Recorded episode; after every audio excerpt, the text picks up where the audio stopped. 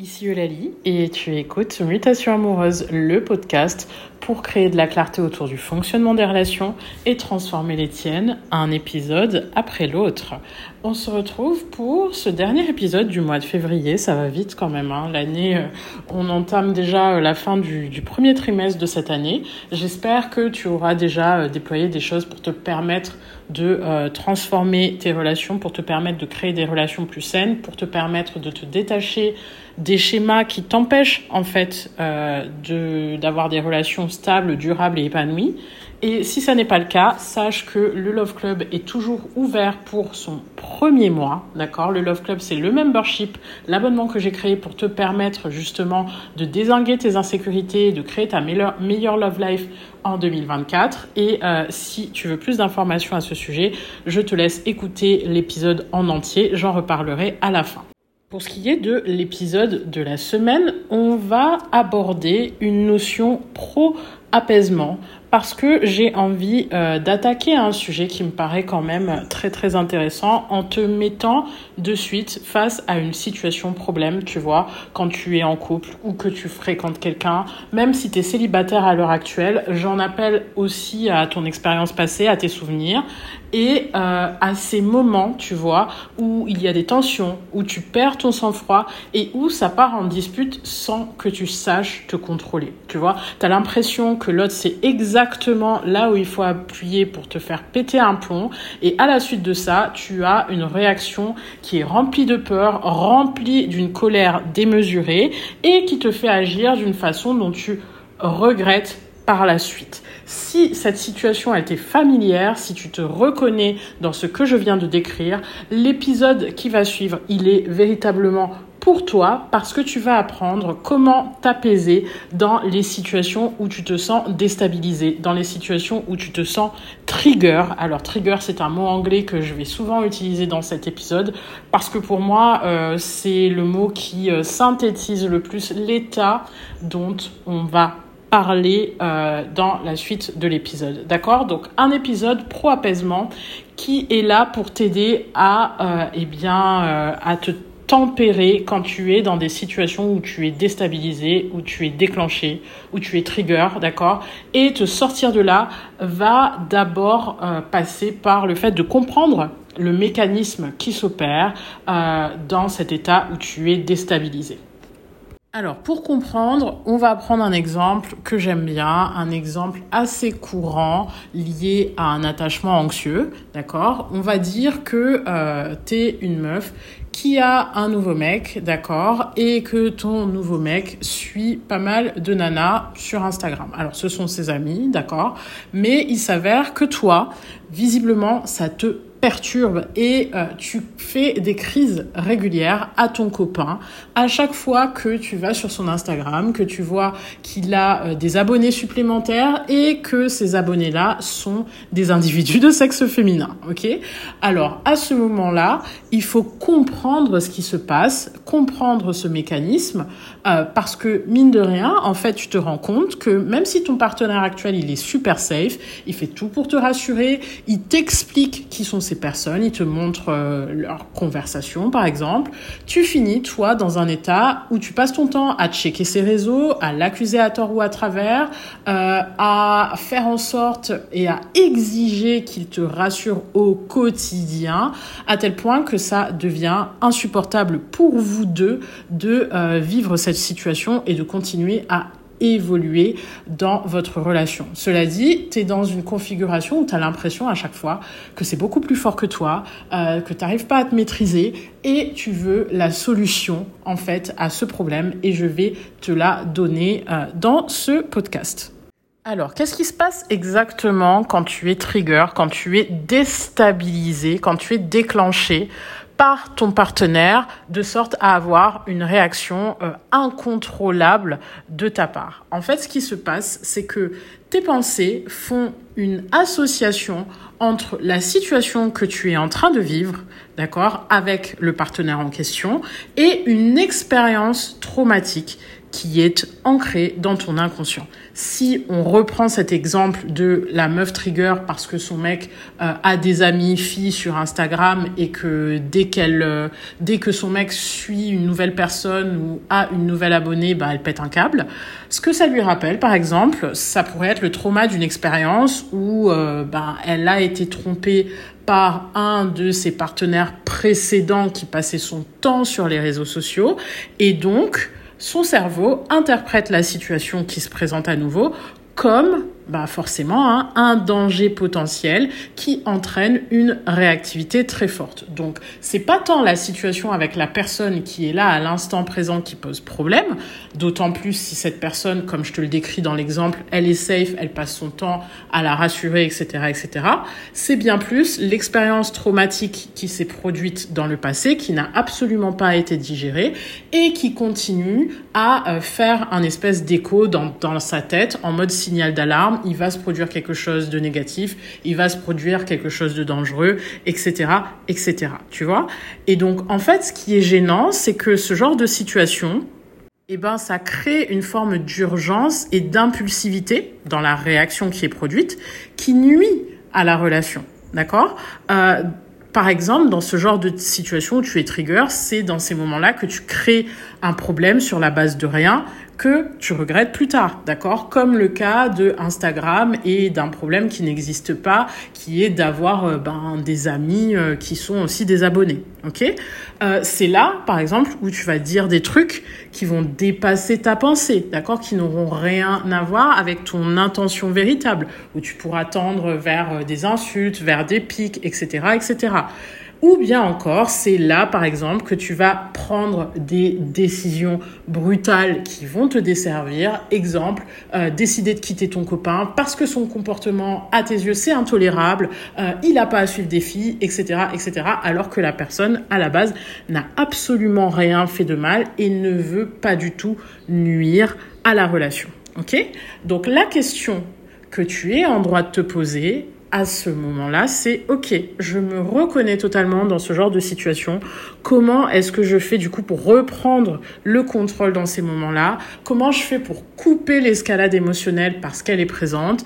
Et comment je fais pour empêcher que la situation elle dégénère au moment où je suis trigger, au moment où je suis déclenchée, au moment où en fait euh, je sens que je suis déstabilisée et que je vais partir en live à cause de euh, ce que mon expérience fait rejaillir en moi.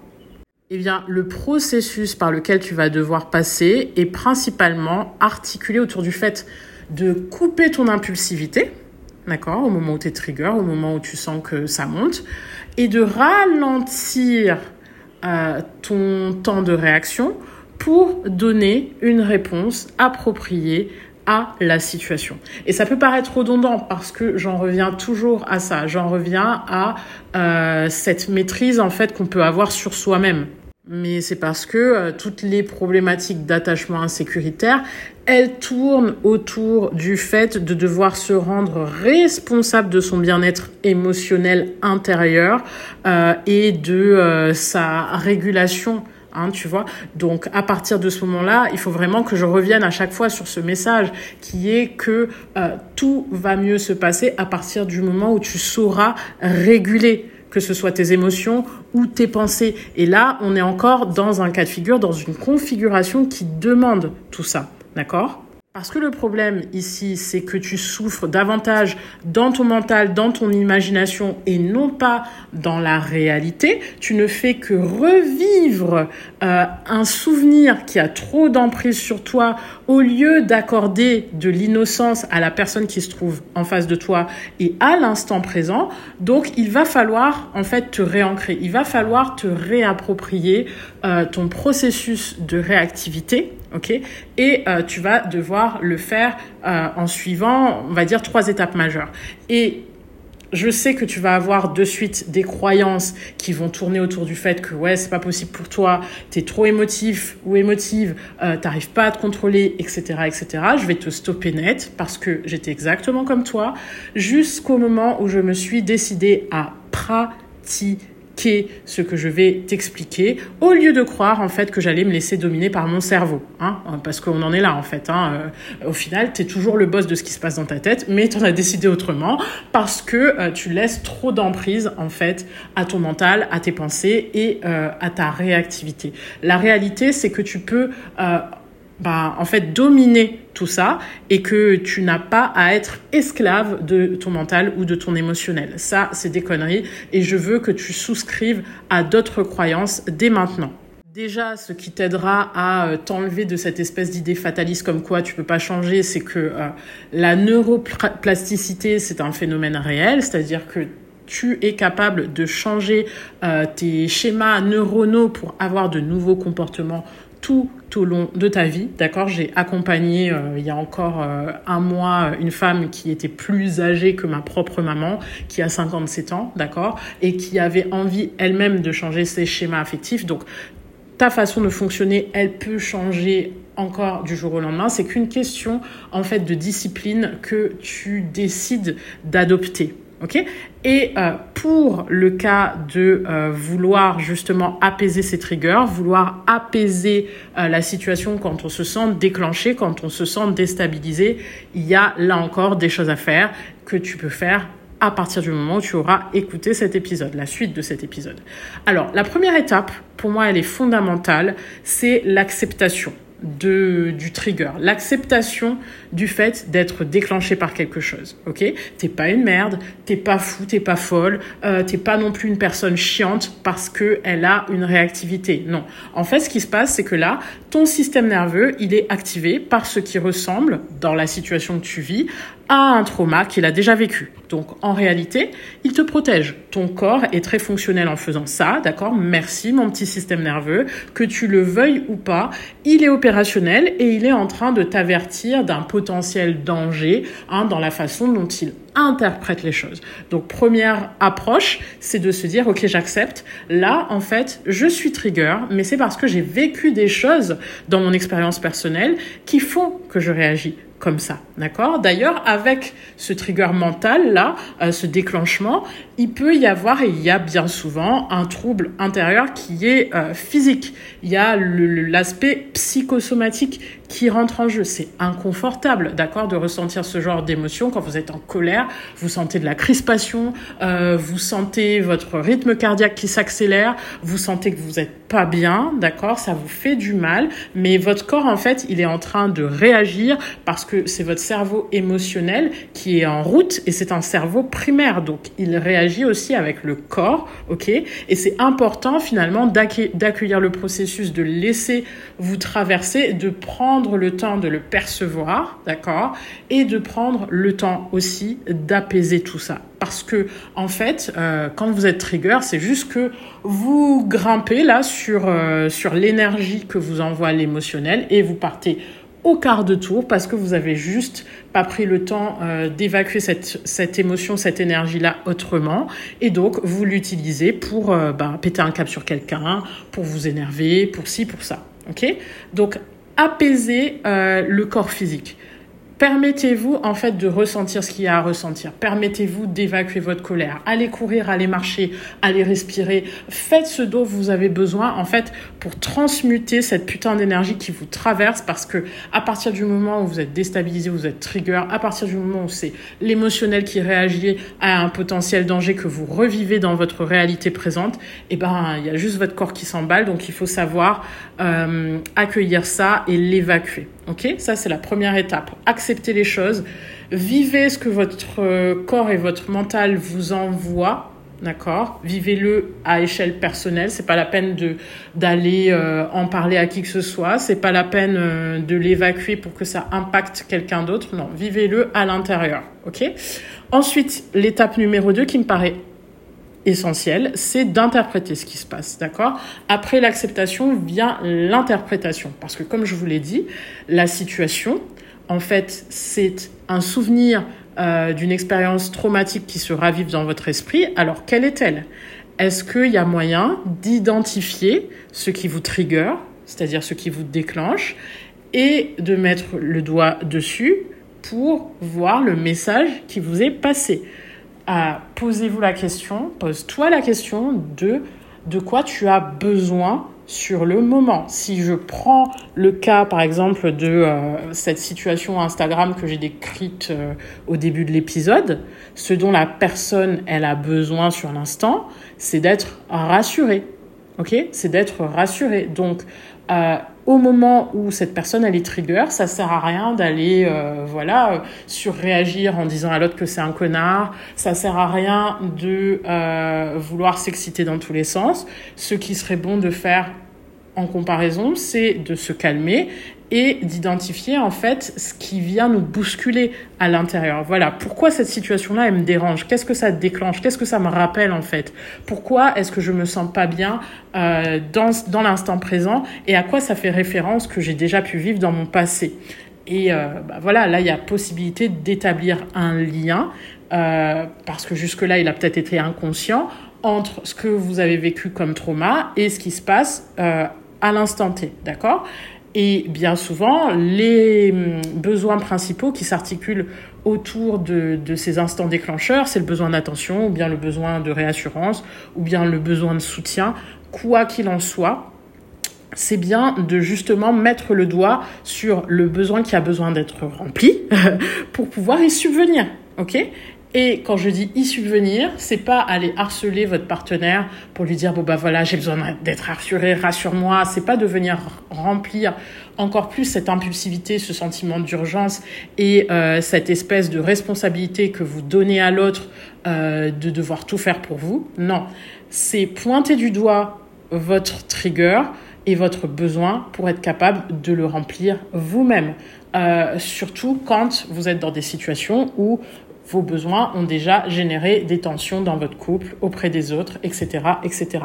D'accord? Je tiens à rappeler que vous êtes seul, tu es seul tributaire, euh, parce que là, je sais pas si je dois tutoyer, vous voyez, je sais que je m'adresse à une masse, en fait, et donc j'ai envie de dire vous, mais tu es seul tributaire, en fait, de ton état émotionnel et à un moment donné, il va falloir que tu te l'appropries, d'accord? Surtout, surtout dans les configurations où finalement, ben, l'autre a déjà passé du temps à te rassurer, euh, l'autre t'a déjà tendu des perches pour que tu sois plus apaisé, mais finalement, c'est toi qui n'as pas nécessairement pris le temps de gérer tes émotions et euh, de créer de la stabilité en toi-même, ok?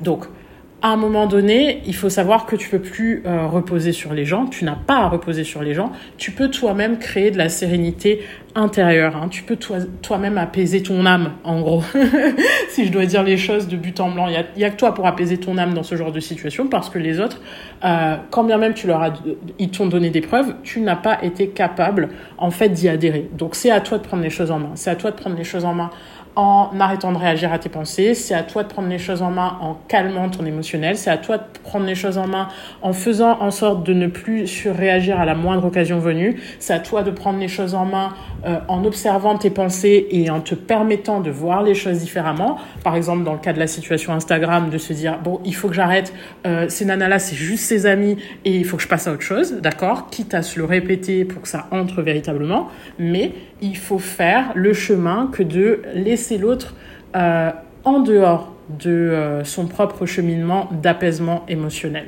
Ok? Donc ça, c'est la deuxième étape. Et pour la troisième, bah, communication et reformulation. Tu vois Une fois que tu auras fait tout le travail que je t'ai voilà, conseillé dans l'étape 1 et 2, je pense que c'est là que dans le contexte d'un couple sain, d'un couple qui veut s'épanouir, ça vaut le coup de partager. Parce que tu auras pris la peine d'apaiser ce qui te déclenche. Mais pour que ton partenaire comprenne aussi tes réactions, tu peux avoir une conversation autour de justement ces éléments déclencheurs parce que après tout tu es un être humain, d'accord? Donc c'est normal de discuter de ce qui ravive tes blessures et de ce pourquoi ça t'arrive, d'accord? Parce que tu vas pas être une personne parfaite du jour au lendemain, d'accord? Donc c'est normal de discuter de ce qui ravive tes blessures et de ce pourquoi ça ça t'arrive d'avoir des réactions disproportionnées. D'accord? Alors, cela étant dit, je mets une nuance. Ça ne veut pas dire que c'est une porte ouverte euh, à faire en sorte que ton, partenaire il te passe sur tout, d'accord? De trouver l'excuse en fait que parce que tu as expliqué à l'autre ta problématique, et eh ben cette personne, euh, elle doit avoir vachement de compassion et d'empathie vis-à-vis de toi-même. Non il faut quand même que tu sois dans une certaine mesure à même euh, d'entamer un processus de changement pour que l'autre en face voit véritablement que euh, bah, tu es sur une voie d'apaisement qui permettra au couple euh, d'aller mieux, en fait, tu vois. Donc, il y a une opportunité à l'autre pour l'autre, pardon, de montrer de l'empathie, mais il y a aussi une responsabilité de ton côté de poursuivre le travail que tu fais pour changer. D'accord? Donc, tu peux attendre quand même un contexte sain pour créer la conversation. Tu vois, tu as retrouvé ton calme, tu es posé, euh, l'autre est à l'écoute. ça peut créer d'ailleurs de la proximité entre vous. D'accord? Euh, Avec l'expérience d'Instagram, par exemple, tu peux parler de l'expérience passée, tu peux parler de la blessure, tu peux parler de l'anxiété à l'idée de revivre une trahison, euh, du bouleversement que ça engendre, etc., etc.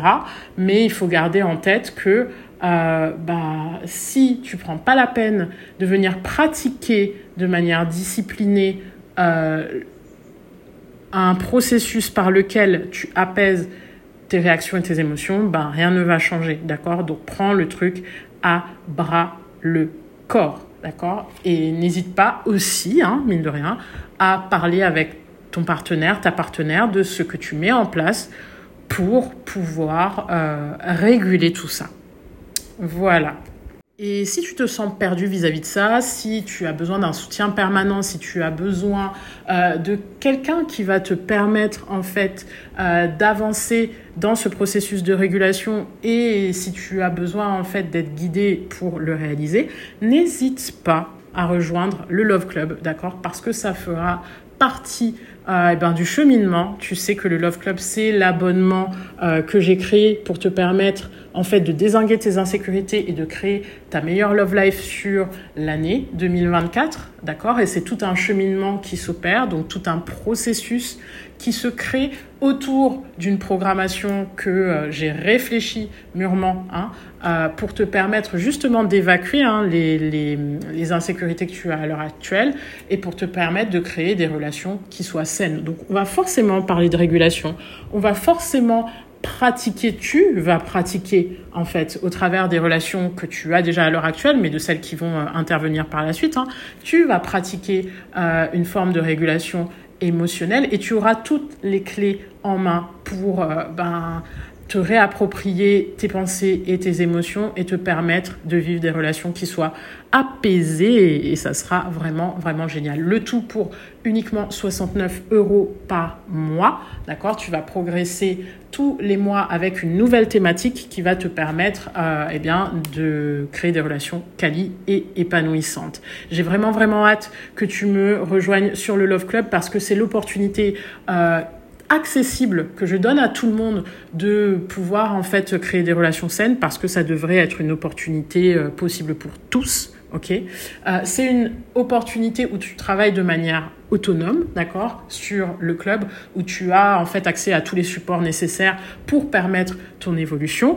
Et c'est aussi euh, eh ben, une communauté, mine de rien, avec des gens qui ont envie de se pousser, d'aller vers des relations qui soient positives, bienveillantes, euh, qui soient en fait des relations où, ils se sentent en fait bien, d'accord, comparé à tout ce que tu as pu vivre jusqu'à présent.